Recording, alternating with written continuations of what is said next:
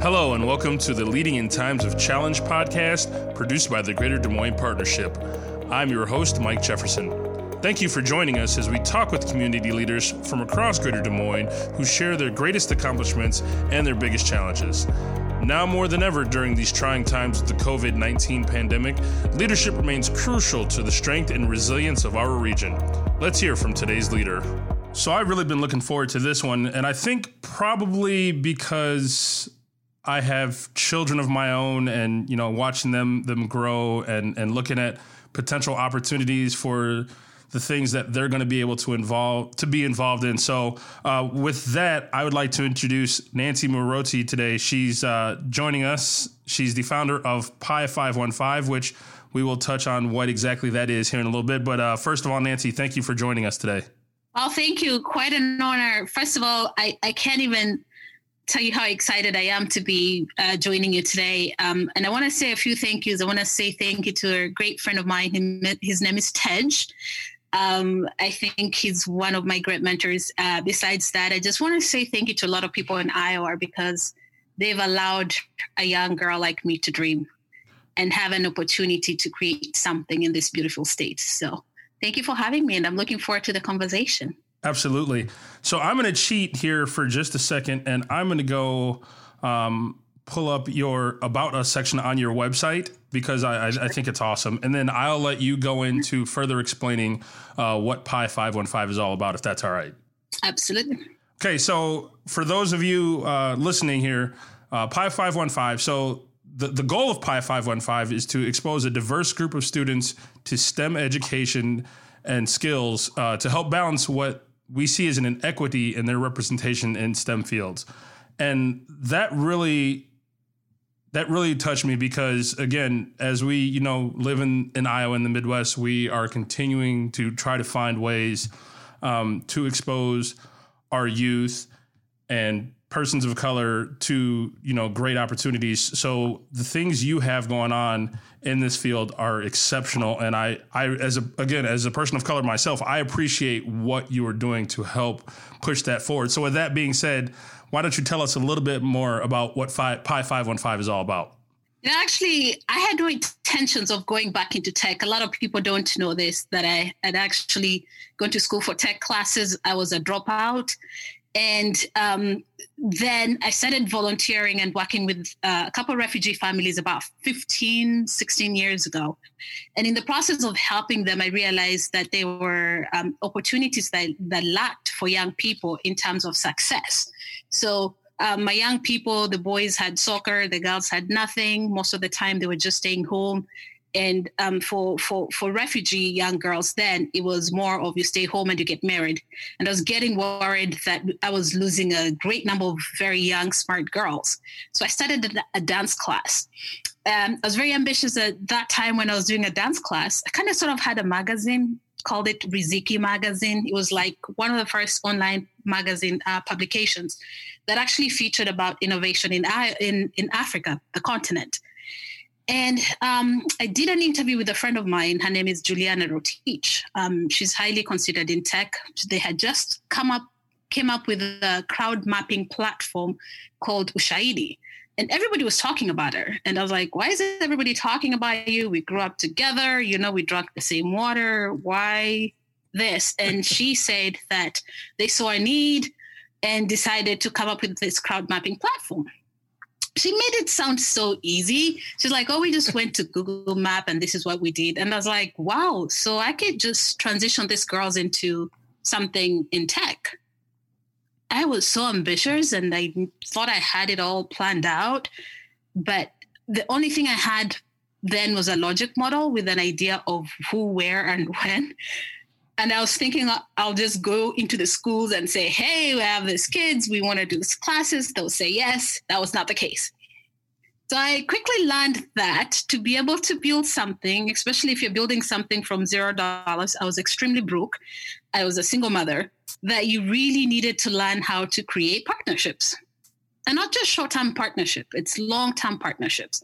I quickly also learned how to knock on doors because first of all i'm a person of color i don't know a lot of influential people so i had to learn to google entities and call CEOs and say, hey, would you meet me for coffee? I was rejected so many times. and in some places, I was actually accepted. And the people who said, yes, I want to talk to you, and I just want to hear what um, you want to talk about, were like, yeah, absolutely. We want to be a part of what you're doing. So, really, what we do with uh, Pi 515 is we expose young people into tech. Uh, I'm big on tech. Um, we do robotics. We've done drones in the past. Uh, we we have a group of young girls and boys who are building apps. Um, this year, we're introducing some machine learning and AI cu- curriculum, but that's going to have to be postponed just a little bit, just right. because of trying to get kids online at home. Um, it's going to be a challenge, but I know we're going to be able to do it. So we have an interesting model.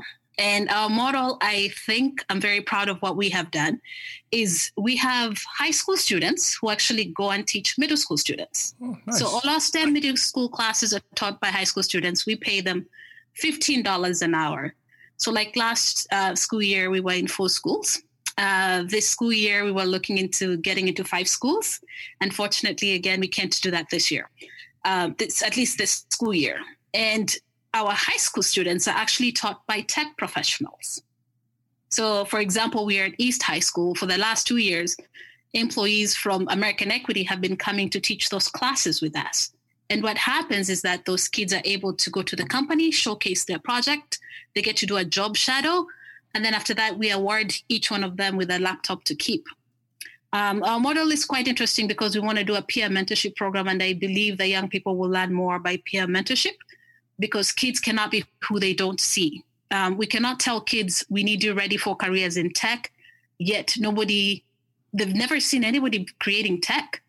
Uh, most of the time, my first question is, You're using Snapchat. Do you know who created Snapchat? And they're like, No. I'm like, maybe you should Google that and know who created it and learn how they make money. Because we need to be able to close the digital gap. And that means we need kids learning to produce, not consume. So that's what we do. Um, we're being very ambitious this year. We're trying to also look at probably starting an apprenticeship. And that is something we might be able to announce later this year. It's a high school apprenticeship. Thank you for for giving us the, a little more in depth background uh, for those of you listening out there. Now you have a better idea of uh, of the goals that that Nancy is trying to accomplish through Pi Five One Five. And so you talked about being broke and but having ambition and you know starting off with an idea. Uh, if you don't mind, share some of the challenges uh, that you went through the, as you began that process of going from not having anything. You touched on a couple, you know, about meeting with CEOs, but talk about some of the challenges that you faced and thought that, oh my God, what am I getting myself into? and how am I going to get out of this? Or should I just completely scrap this all together? Talk about some of those things. It used to be every day, what am I getting myself into? And then I would see a little success with one kid. I'll be like, oh, we, we're doing the right thing. Um, I had to take a huge sacrifice on my end um, just because I really love this young people. I completely quit everything so that I could concentrate on this full time. And um, actually, last week was our sixth year Oh, congratulations. Six years doing this. Thank you. Six years doing this.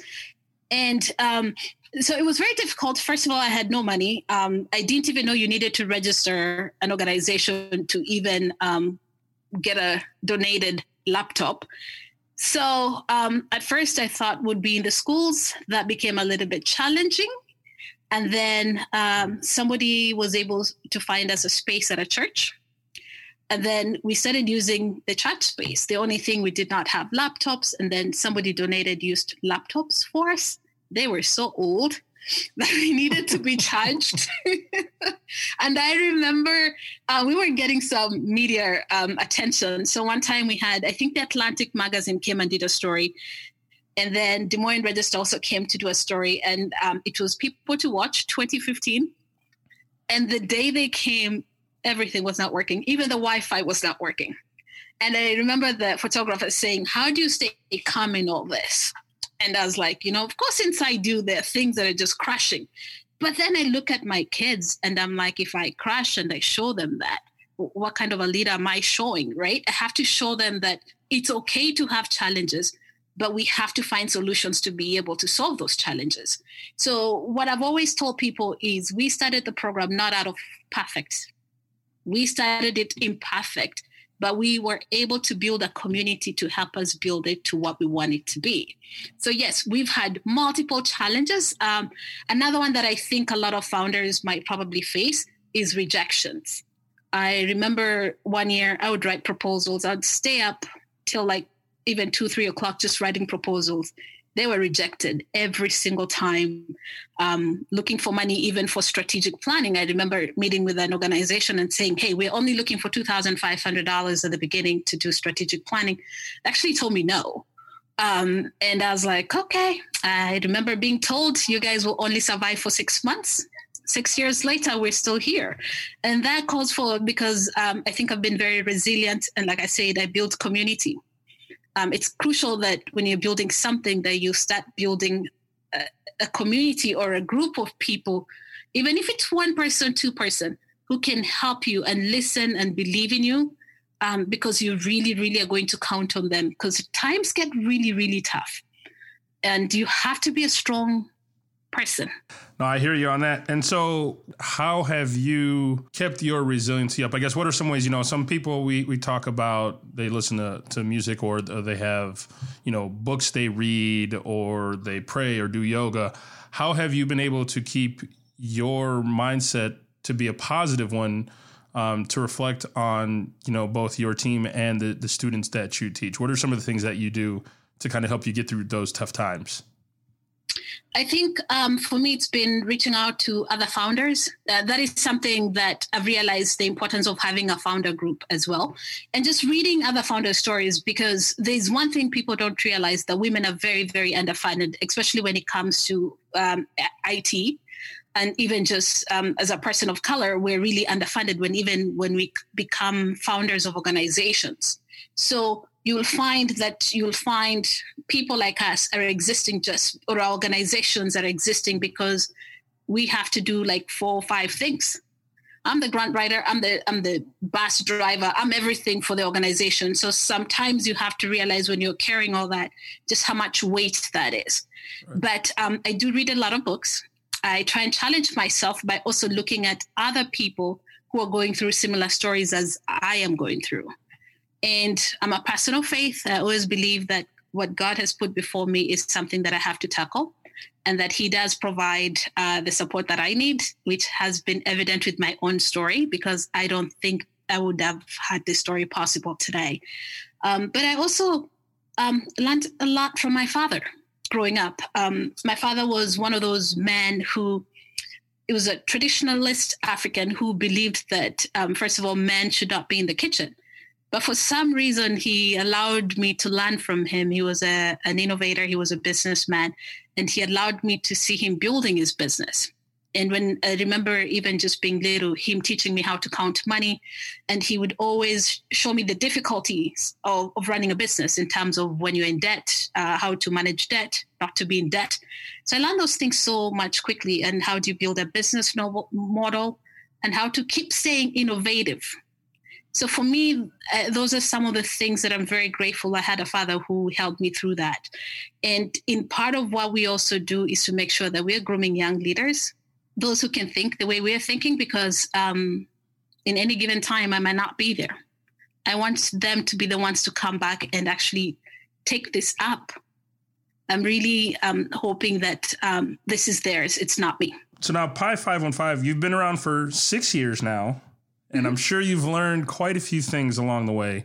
As you prepare for the next six years and beyond, obviously, and especially dealing with the the COVID pandemic that we're that we're dealing with today, what lessons in the past are you able to apply to now and in the future? Our biggest thing, especially as an entity that's looking at future of work, and where our kids are going to go, um, I think we're still going to be as loud as we have been, making sure that every single kid that we know has access to technology at home. We cannot expect young people to compete in this world if they don't have access to technology at home. So that's very crucial. Even at the beginning of this pandemic, I, I have called everybody and uh, I started calling with, I think I called AT&T and then I called Mediacom. I'm like, we need Wi-Fi. And um, Mediacom was very gracious. They already had a program um, that provides low-income families to, to Wi-Fi. So we've been out there trying to do a laptop drive just to make sure that young people have it. Um, my other concern is future of technology curriculum a curriculum that understands uh, things are shifting because there is no way we go back to normal. We need new innovations. We need young people thinking about uh, solving problems. Um, my advice to adults is we need to stop underestimating young children. They're adapting to technology um, much faster than we are. So we need to guide them and we need to teach them so that they can start solving problems at a younger age. So um, when we're talking about future work and future curriculum, I'm really interested in uh, AI, artificial intelligence, mainly because it's still very biased and it's very biased on people like me. Anytime I'm at the airport, I have to be patted down. And it's not the machine, it's because the person who created the machine did not account for people like I passing through, uh, you know, the machine. So how do we teach young people how to have empathy uh, when they are creating um, new technologies? I think for us in the next six years, um, we will be building bigger and better things and mainly teaching the future technologies and how we adapt to it. We need to be able to adapt to it quicker for the sake of our own local economy. So, for the sake of those listening, and for you parents of young people out there whose children, are, including myself, whose children are the future, I invite you to learn more about what Pi 515 is doing. Uh, Nancy, you have a great organization and you're doing some really great things in the community, and we definitely appreciate that. And thank you for for coming here today to to share your story so we can learn a little bit more and educate ourselves. I'm going to throw out the website here. Pursuitofinnovation.org is the website to learn more about Pi 515. Uh, Nancy, I'm sure you're, you're quite busy, so I'm going to let you get back to it. Uh, but thank you for taking the time to talk to us today. And uh, I really enjoyed our conversation, and I'm glad I got to learn more. And, and, hopefully, after all this is over, you and I can grab a cup of coffee so I can learn even more. Absolutely. Bring the kids. Uh, anytime I can meet young people and talk to them about their future, I love it. So bring your kids. Let's challenge them. Fair enough, and we'll have to probably plan about six hours for that because they're going to talk your ear off once you get to meet them. I, I am game. I love talking too. So excellent. Well, Nancy, thanks again. Thank you. Thank you for listening to the Leading in Times of Challenge podcast produced by the Greater Des Moines Partnership. To listen to more stories of inspiration, please visit dsmpartnership.com.